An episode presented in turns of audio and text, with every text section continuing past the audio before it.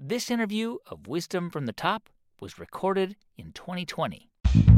From Luminary and Built It Productions, it's Wisdom from the Top. Stories of crisis, failure, turnaround, and triumph from some of the greatest leaders in the world.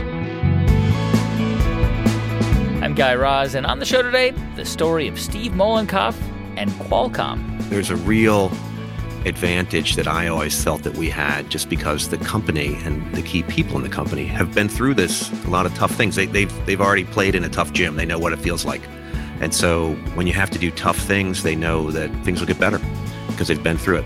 How a young engineer named Steve Mollenkopf rose up the ranks to become CEO of Qualcomm and then lead the company through some of its highest and lowest moments.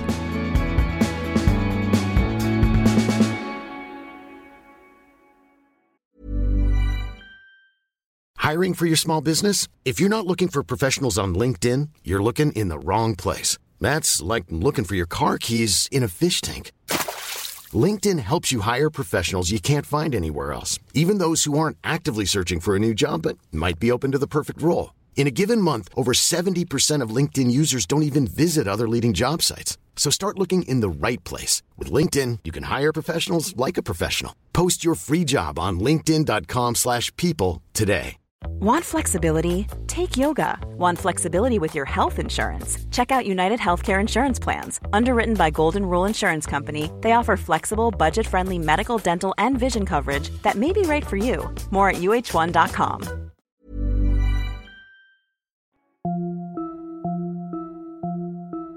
So, if you're listening to this podcast on a smartphone, it is very likely that embedded in your phone is technology created by Qualcomm.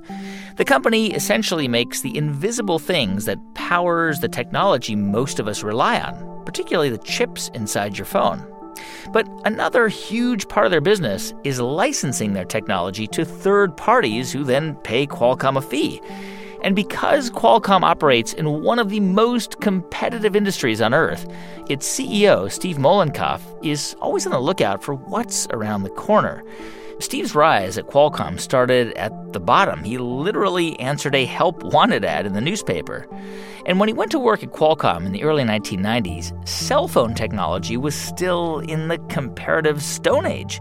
For example, if you had a phone in LA and you traveled to Las Vegas, there was a good chance it wouldn't work there. But being part of the company, especially in those early days when so many challenges still needed to be worked out, gave Steve an opportunity to show what he could do. And becoming CEO was not part of that plan.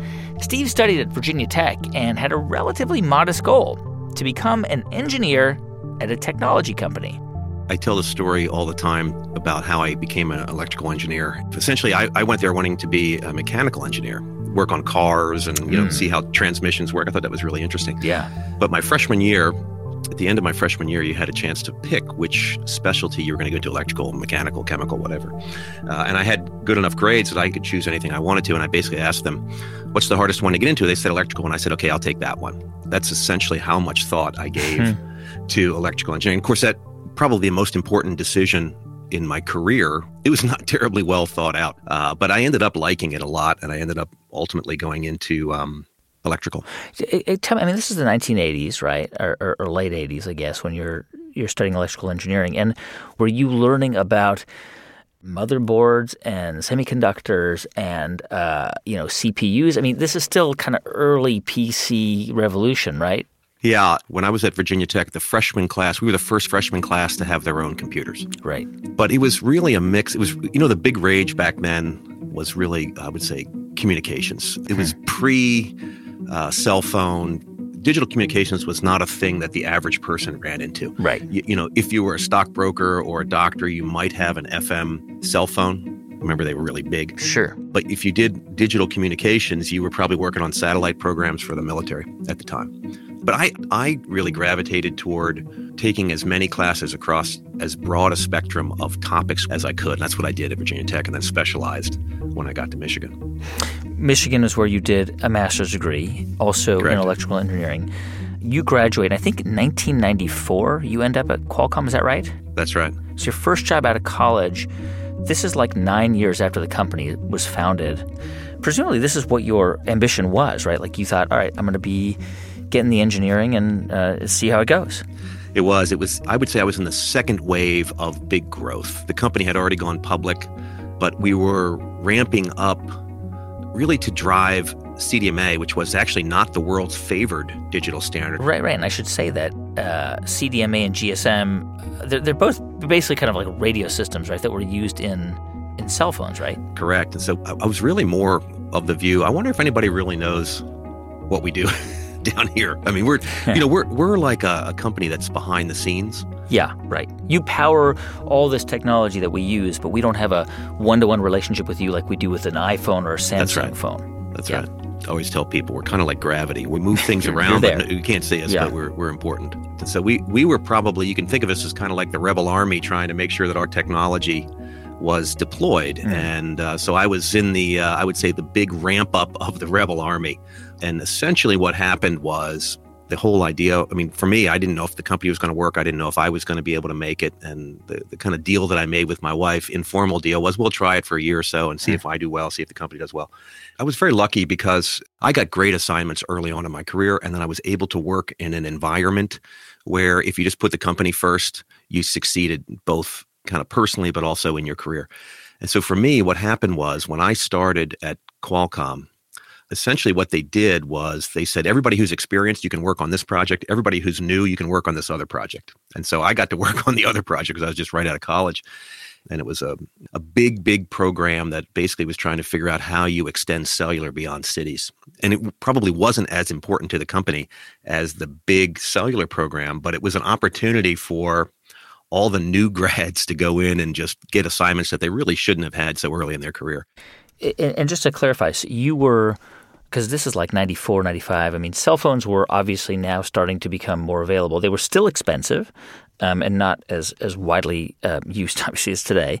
You were focused on, on expanding service beyond cities, like what, to where? To like rural areas?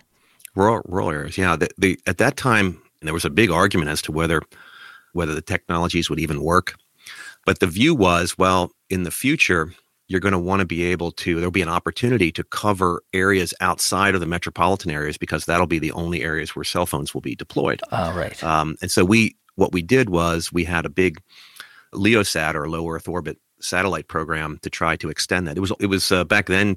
If you had a cell phone, a lot of times people would have it turned off and they would have it in their glove compartment, and they would turn it back on if they uh, had car trouble. So it was a completely different use case. Now the company, I will tell you, the company at that time, the view was that is not what a cell phone is going Yeah. to be used for. The cell phone is going to be used as a, a pocket computer. And uh, Already in 94, 95, people were saying that. Oh, yeah. yeah. When we were we were working on really the fundamental technologies to make that happen, which you know the history of Qualcomm essentially is we're working on the technologies that industries need about ten years from Hmm. now, uh, and and we've been very successful in doing that, and, and you know the roadmap continues.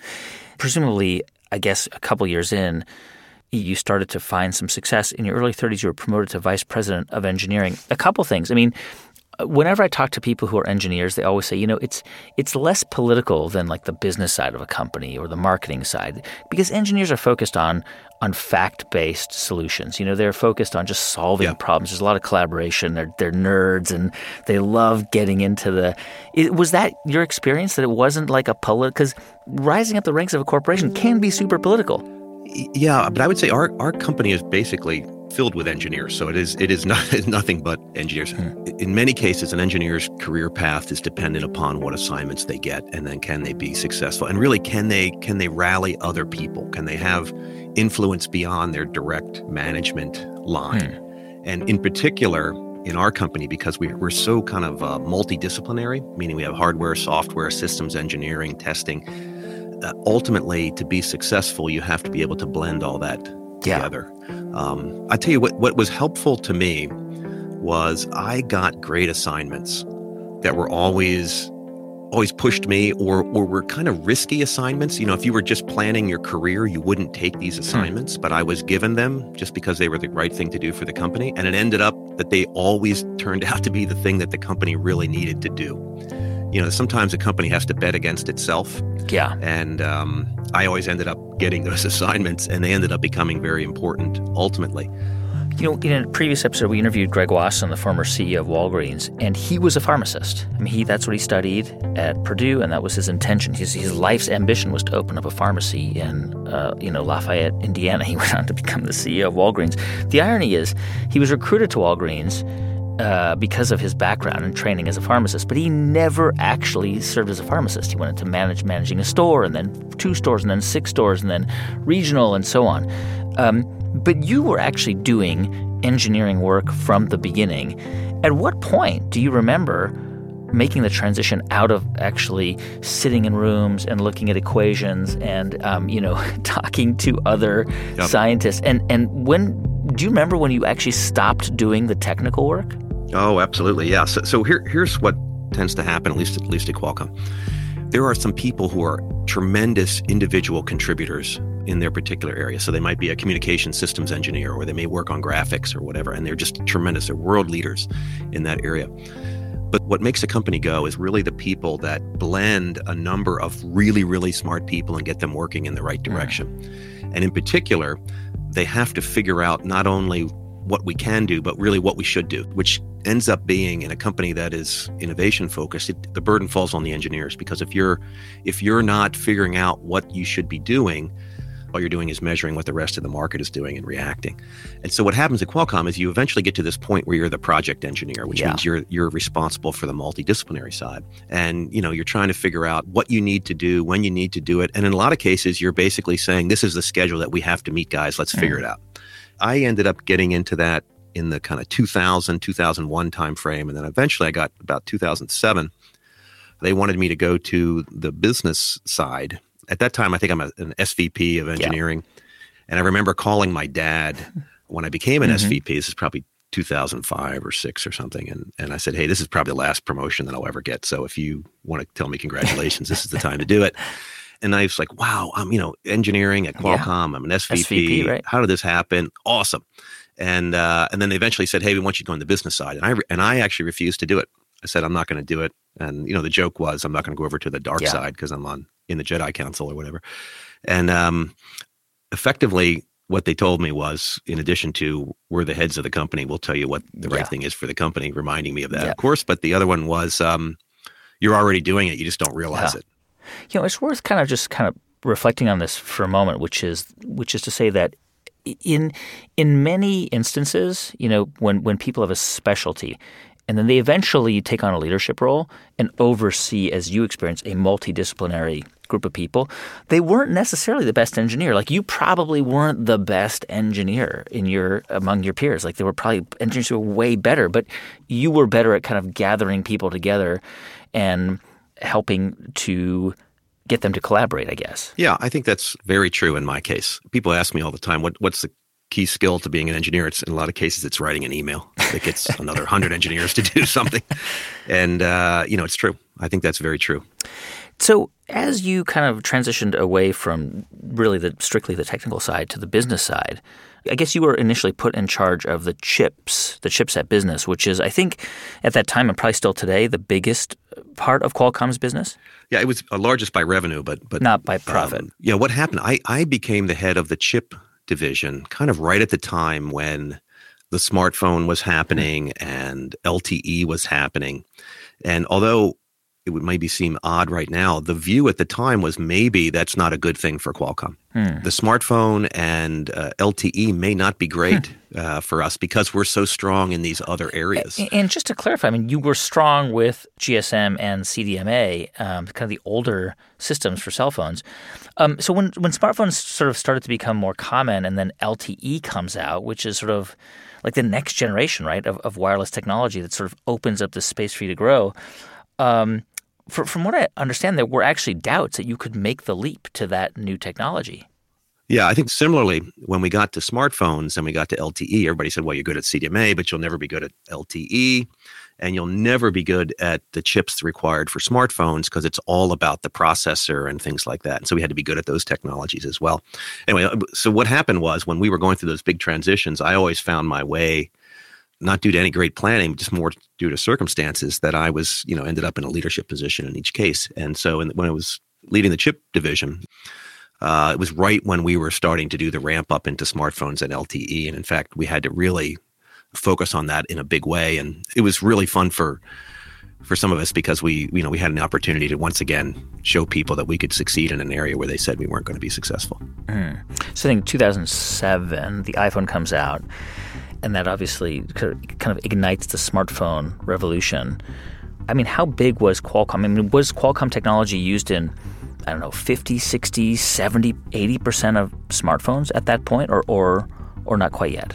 Well, I'd say every smartphone, every cell phone in the world uses Qualcomm technology. Wow. I mean, if you look at it, uh, and then some of them also use our uh, our chips. I mean, if you look, the fundamental technology that makes cellular happen, the fact that there's even an industry, is because a small group of companies got together and figured out how the cellular network was going to work, and they did fundamental research to allow that to occur. Qualcomm is clearly in that bucket and had a significant uh, play in it. So it's it's about getting the fundamental technologies and then scaling it worldwide so that many people can use it becoming the uh, senior vice president was not your last promotion. You went on to be the yeah. executive vice president, president of the chip business, and then group president and president and COO. 2014, you are named the CEO. You are the, you become the first person from outside the family, uh, from the Jacobs family, to to take a, take this over. Uh, that's a pretty big deal, right? A family business, and then a non-family member kind of takes over this thing that they built. Yeah, it's def- I mean, it's definitely there's there's uh, it's it's interesting to be the first person, not of the family. But remember, I I'd been there since 1994. Since so, you were a yeah. baby, right? Yeah. Yeah. So I mean, I was uh, I kind of grew up in the company as well. When you take over in 2014 as CEO, Qualcomm had been dealing with a an antitrust investigation that, that the Chinese government had launched into um, Qualcomm's business practices it was really affecting the stock price. You kind of take over as CEO in the middle of this investigation. I mean, how disruptive was that? Eh, was it disruptive for you at the time? It was. I mean, if if I believe, if I remember correctly, something like 31 days after the Chinese did a midnight raid of our China offices, that's when I was named CEO. Wow. And that it was you know a big thing to try to resolve. I mean, when you're you're negotiating with the Chinese government, you know that's a you're not really in a, in a symmetrical situation in terms of uh, balance of power. But we we ended up working our way through it. Yeah, I mean, especially because I think almost half of your revenue came from China, right? At that at that point. Yeah, it was it was a big piece of the business for sure. And and just to kind of sort of 35,000 foot description of this. It's not, it's not the whole story. Is from the Chinese perspective that antitrust investigation had to do with patent licensing, for example, and and chip sales uh, in in China. Correct. So what were your options? I mean, you take over. It's 31 days after the raid.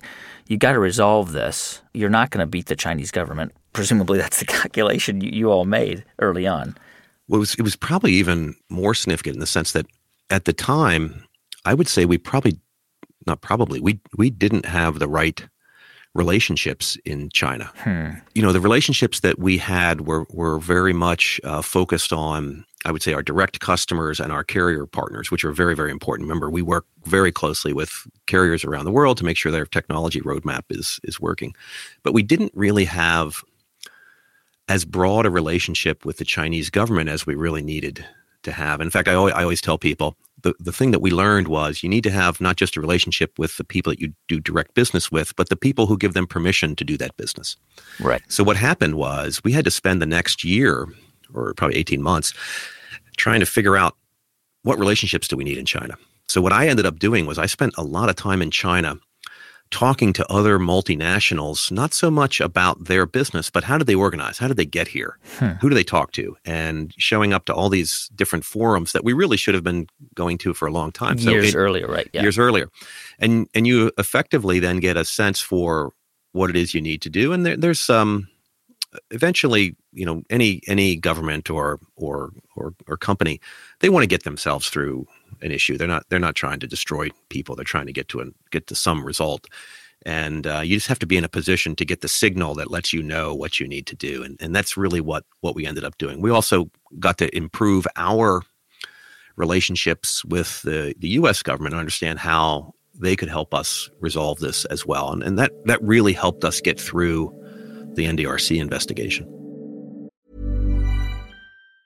Mom deserves the best, and there's no better place to shop for Mother's Day than Whole Foods Market. They're your destination for unbeatable savings, from premium gifts to show-stopping flowers and irresistible desserts. Start by saving 33% with Prime on all body care and candles. Then get a 15-stem bunch of tulips for just $9.99 each with Prime. Round out Mom's menu with festive rosé, irresistible berry chantilly cake, and more special treats. Come celebrate Mother's Day at Whole Foods Market.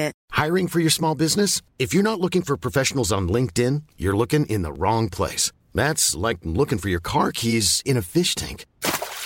LinkedIn helps you hire professionals you can't find anywhere else, even those who aren't actively searching for a new job but might be open to the perfect role. In a given month, over 70% of LinkedIn users don't even visit other leading job sites. So start looking in the right place. With LinkedIn, you can hire professionals like a professional. Post your free job on linkedin.com slash people today. Burrow's furniture is built for the way you live. From ensuring easy assembly and disassembly to honoring highly requested new colors for their award-winning seating, they always have their customers in mind. Their modular seating is made out of durable materials to last and grow with you. And with Burrow, you always get fast, free shipping. Get up to 60% off during Burrow's Memorial Day sale at burrow.com slash ACAST. That's burrow.com slash ACAST. burrow.com slash ACAST. Generative AI is not a one-size-fits-all. If you're powering a customer chat experience, you need instant speed at low cost. If you're doing complex R&D or advanced analysis, you need frontier intelligence. The Claude 3 model family from Anthropic offers a model for every task and budget. Claude 3 Opus sets new industry benchmarks for intelligence. Sonnet strikes the perfect balance between speed and skill. And Haiku is the fastest and most cost effective model on the market. Join the thousands of enterprises who trust Anthropic to power their AI solutions.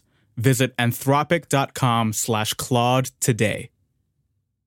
This is interesting because this is the beginning. I mean, a big company and a successful company like Qualcomm is also a big target for all kinds of competitors, right? And one of the ways that you go after a big target is you you sue them you try to hamstring them. This is um, uh, this is the beginning of what would be a series of challenges and crises that you then begin to navigate over the next five years. I want to go back to some of these moments. You are working through this with the Chinese government um, and eventually agreed to pay a fine, almost a billion dollars. But around that time, I think it's 2015, the, the stock price is taking a hit. I think at one point it, it was down 16%.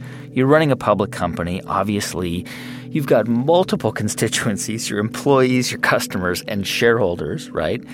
And as as these ha- as often happens, activist investors get involved, and they come to Qualcomm and they say, "We want you guys to split the company because you've got your chip business, your licensing business, your technology licensing business makes more money. Let's split this up." Uh, here you are, you're the CEO t- take me back to that to, to that Sure. that activist investor kind of uprising. Yeah, it's what what what happened. Um, we resolved China, and I think that gave people an opportunity to come in and kind of suggest some changes to add value to the company. And um, in the early days, you're really trying to take advantage of the growth that the end market provides. And you have a lot of you have a lot of tailwinds as a result. Mm-hmm. But then when the end market kind of plateaus a bit, then you have to figure out how you're going to operate differently. In other words, when 30% growth seems normal, which it's not, and then you get to 6% growth, and that is actually closer to normal, that's disruptive. Yeah, and so that happened really in the first two years of being, and in many cases, actually the first year of being CEO. Uh, we had to really change the way the company was structured. Well, why was that happening? Well, it's just it's just natural, actually. You just look at any company that that is in the early days, and they're really trying to figure out how to take advantage of all this all this Yeah. growth in the in the end market. And if you're lucky enough, you'll get to the point where you take advantage of that. You're successful, and ultimately those markets become more saturated and the growth plateaus. And that's what happened with us because we were so focused, and we it's a natural thing. Just the market itself, everyone's got a got a cell phone. The penetration worldwide of people getting cell phones went to essentially a, 100% and it became more of a replacement rate market. Right. Uh, and so that changes the end market growth and changes the way you have to operate as a company. And that's traditionally when you start to get outside influencing, convincing you to move more quickly. And we certainly had that in the case of, of an activist at that time. I mean, it sounds like your description of the activist investor is a generous description that you're saying, well, they came in with some advice and suggestions. And I know that you took some of that, that advice on board. But from what I've read, I mean, they were really pushing the company to split, um, which doesn't sound like the company wanted to do. Well, what, they, they had a number of things. We did some of them. We didn't do other ones. On the question of split, you know, we, we actually did look at it, and uh, we just decided not not to do that. And the shareholders agreed that was the right the right decision. What we ended up doing was actually um, we put together a special committee to make sure we looked at it comprehensively. Huh. And and I you know ultimately I think uh, the the shareholders and and even you know the particular shareholder that suggested this was comfortable with the solution that we came up with, and actually even the process that we followed. I mean, he, here's the thing, right? You have activist investors saying, look, split the company up, it'll be more profitable. Do all these cost cutting measures, which you did some of those things, many of those things. But at the same time, you also have to keep an eye out for what is going to come down the road, right? How, how to position the company to be competitive in two, four, six years from, from that point. But does, doesn't an activist intervention kind of become all consuming? No, what, what happens is it, it does produce a lot of extra effort, but not for the whole company. There's a cohort of people that it consumes the time, but it's not the same cohort that actually is working on the next product.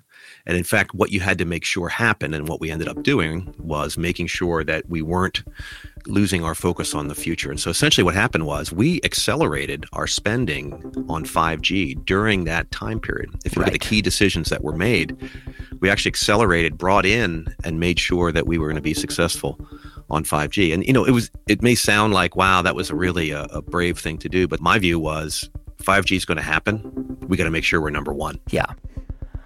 You know, I've I've interviewed um, founders and CEOs like Ron Shaich, for example, who founded Panera. He's now retired, and you know, one of the things that he's talked about is the challenge he had being a publicly traded company, which is your your time horizons are just different. Um, I mean, obviously, you took advice from activist investors and made changes, but you know, are there things that you couldn't do then and that you can't do now for the long term because essentially shareholders want um, they want a return, right? They want you to focus on getting them the maximum return in the shortest period of time. Yeah, there's always some tension there. You know, there's always things that we wish we could do, but yeah. eventually we've always been able to do the big things, the things that you absolutely have to do. There's a real advantage that I always felt that we had just because the company and the key people in the company have been through this a lot of tough things. They, have they've, they've already played in a tough gym. They know what it feels like, and so when you have to do tough things, they know that uh, things will get better hmm. because they've because they've been through. I mean, is there sort of like a calculation you make in your head, like, okay, we can give there, but really what matters to me is this thing, and it may take five years, but I think I can still focus on this thing and still deliver, you know, the short term or medium term profits. Yeah, that's a that's a constant discussion within the management team. But I can tell you the thing that you want to make sure you do, and, and part of the job of the CEO, in my view, is to make sure that the things that only they can do happen. Yeah. And that is exactly one of them. You need to make sure that the most important thing that the entity's responsible for happens. Sometimes you have to take some personal risk in order to do that, but that's kind of the territory so around this time, 2015, one of the decisions you make, you have to cut costs. So there's there's going to be layoffs, uh, which happened.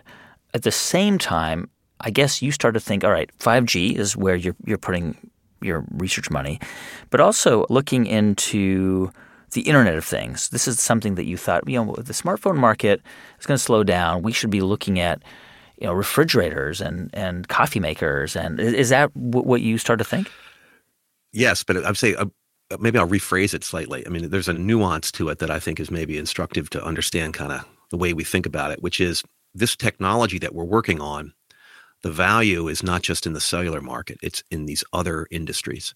So the question is, what do we need to do to structure our business so that we can take this technology, which we know will be very important to these other industries, hmm. and then how do we get that to market across more channels?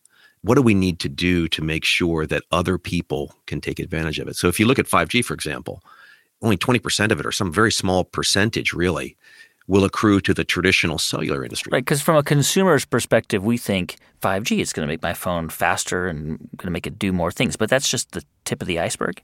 Tip of the iceberg, yeah. The, the economic impact of 5G to connecting things is so high that we have to make sure that we can service those markets as well, which is why it's got so much geopolitical interest right now. Right. Is because everyone knows that that's the underpinning of the economy in 10 years. Can you kind of lay that out from just from sure. a consumer standpoint? What what is it actually? What, how is that going to change how we behave and operate and live?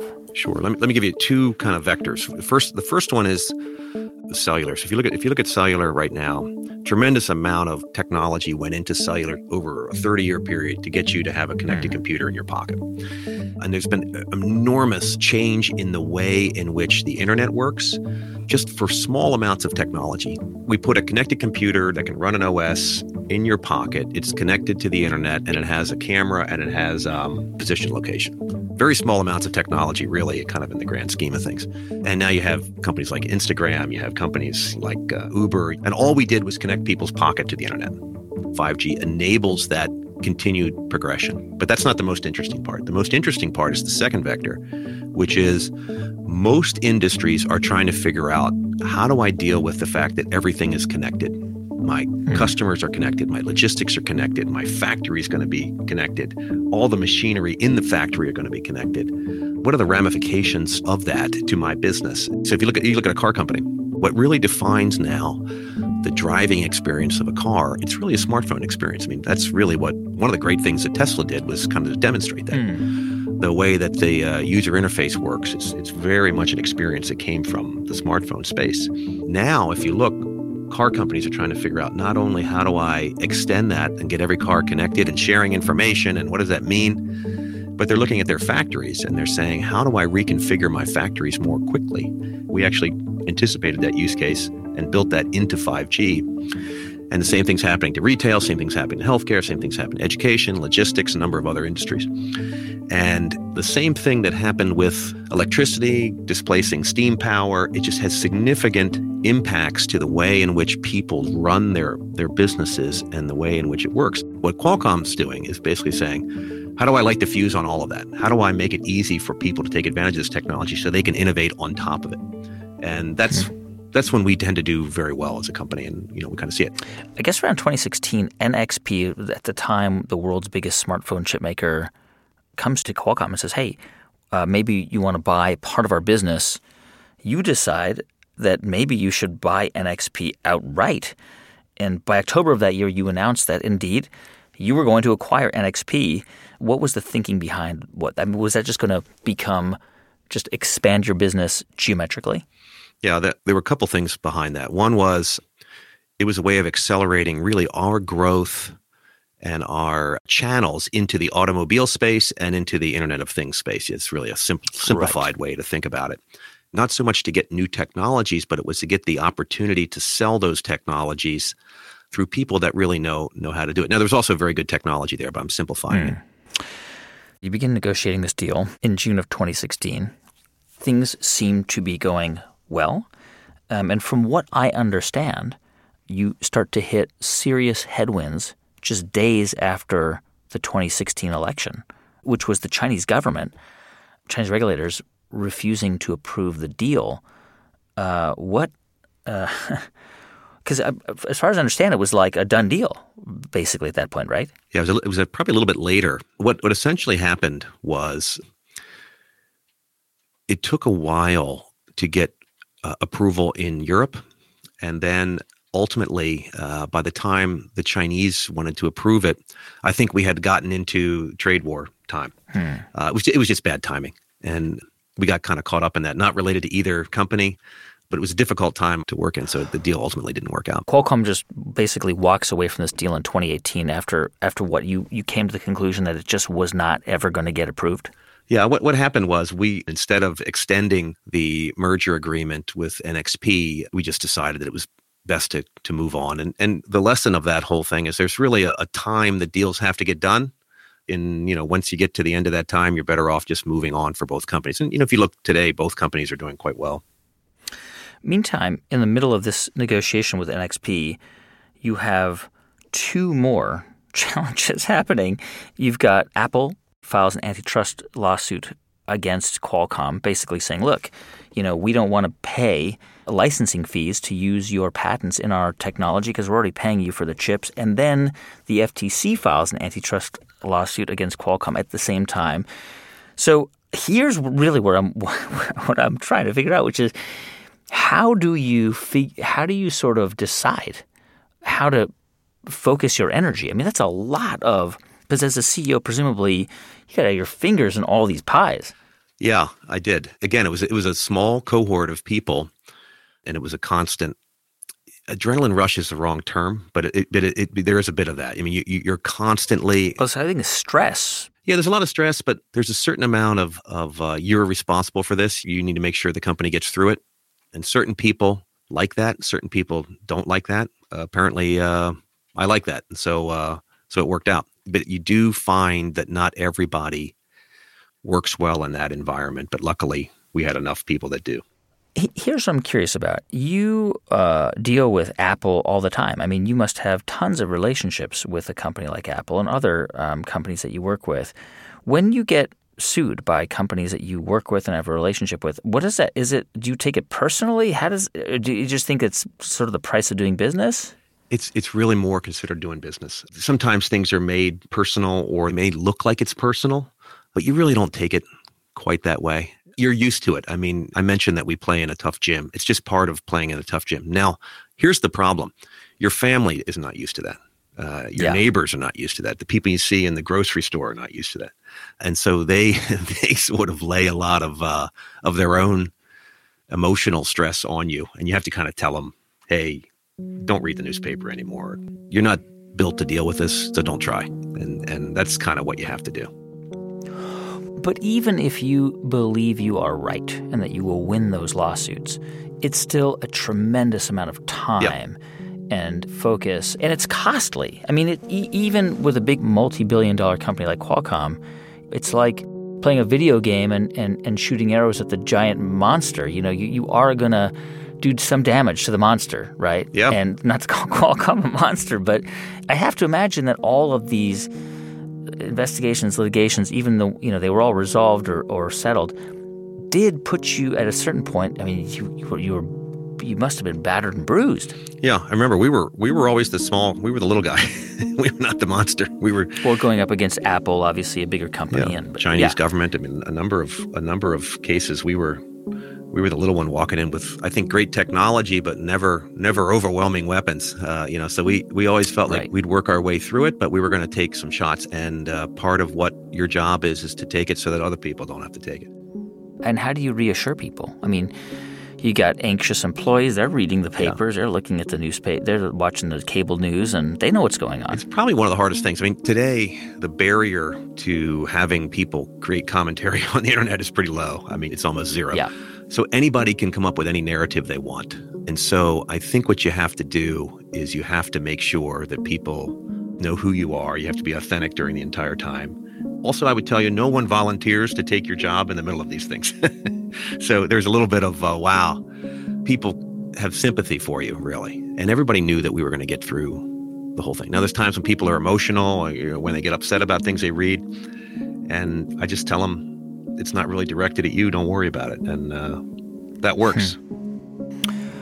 So there's a narrative out there, and I think it's probably accurate, but you know maybe you'll clarify it, which is that Qualcomm comes out of these litigations uh, battered and bruised and vulnerable, and a company, a rival, Broadcom, attempts to take over the company in 2018. They see an opening and a, and a, and a way to uh, go after a rival what did you think when you started to see this as a possibility? I wasn't terribly surprised, actually. Typically, when you have a you know a big dislocation in the stock, it wasn't unexpected that someone else would try to come in and take advantage of that dislocation as well. And so, it was it was yet another thing to deal with, I guess. Is the relationship from your perspective as CEO, is the relationship you have with the board the most important relationship that you that you need to have? Uh, I think the most important relationship you have is with your team. Is kind of looking down with your team and making sure that they think you are you're having them working on the right stuff. the The reality is, when you're in a crisis, boards and companies, in my view, are really dependent on who their lead is. Now, you you are the CEO until you're not. I guess kind of the yeah. kind of the story. Uh, and I had great support from the board, actually. But I think in, in, in a crisis situation, there's a reason why the traditional organization of humans in a crisis is that one person kind of makes the decisions. And the key thing is making sure you have the right one person. But you know, we we we had tr- uh, just a tremendous amount of board interaction, special committees, calls that I think define good governance. But at the end, you're kind of standing there alone, trying to make fast decisions at the right time. That bid by Broadcom was eventually blocked by the U.S. government, and so you get through that, and now here we are in 2020. You're focused on 5G. You really rolled that out in um, September of 2019 with mobile devices.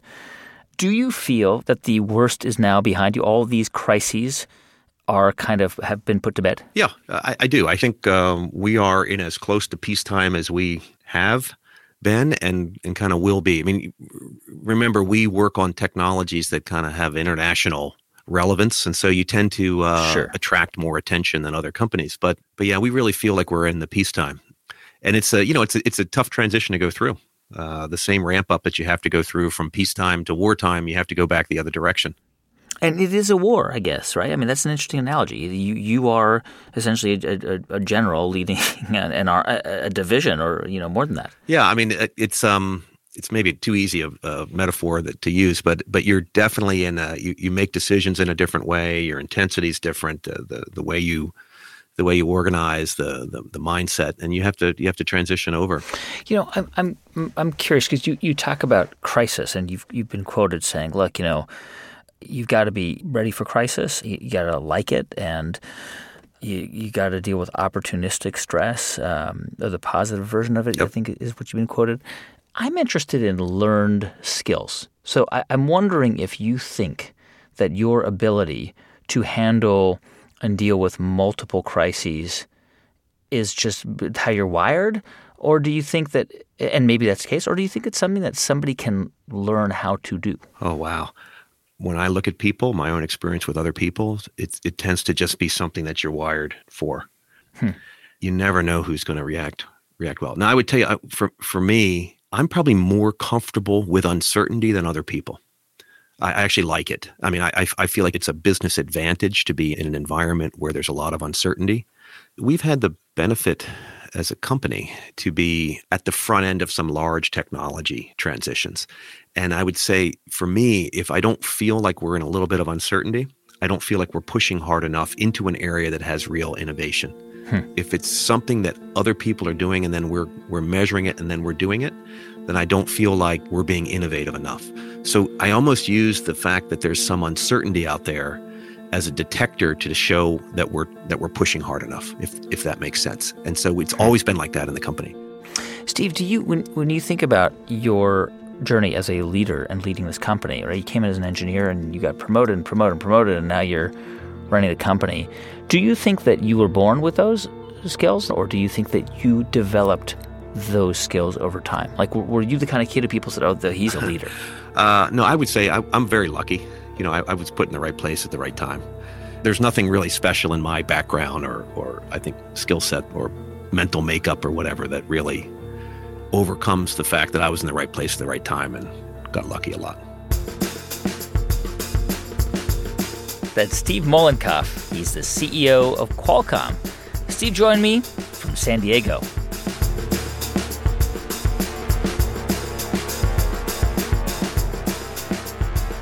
Hey, thanks for listening to the show this week. The music for this episode was composed and performed by Drop Electric. I'm Guy Raz, and you've been listening to Wisdom from the Top from Luminary and Built It Productions. Mom deserves the best, and there's no better place to shop for Mother's Day than Whole Foods Market. They're your destination for unbeatable savings, from premium gifts to show-stopping flowers and irresistible desserts. Start by saving 33% with Prime on all body care and candles. Then get a 15-stem bunch of tulips for just $9.99 each with Prime. Round out Mom's menu with festive rosé, irresistible berry chantilly cake, and more special treats. Come celebrate Mother's Day at Whole Foods Market. Normally, being a little extra might be a bit much, but not when it comes to healthcare. That's why United Healthcare's Health Protector Guard fixed indemnity insurance plans, underwritten by Golden Rule Insurance Company, supplement your primary plan so you manage out of pocket costs. Learn more at uhone.com. When you make decisions for your company, you look for the no brainers. And if you have a lot of mailing to do, stamps.com is the ultimate no brainer. It streamlines your processes to make your business more efficient, which makes you less busy. Mail checks, invoices, legal documents, and everything you need to keep your business running with stamps.com. Seamlessly connect with every major marketplace and shopping cart. Schedule package pickups and see your cheapest and fastest shipping options from different carriers with rates up to 89% off USPS and UPS rates. And with the stamps.com mobile app, you can take care of mailing and shipping wherever you are. Make the same no-brainer decision as over 1 million other businesses with stamps.com. Sign up with code program for a 4-week trial plus free postage and a free digital scale. No long-term commitments or contracts. That's stamps.com. Code program.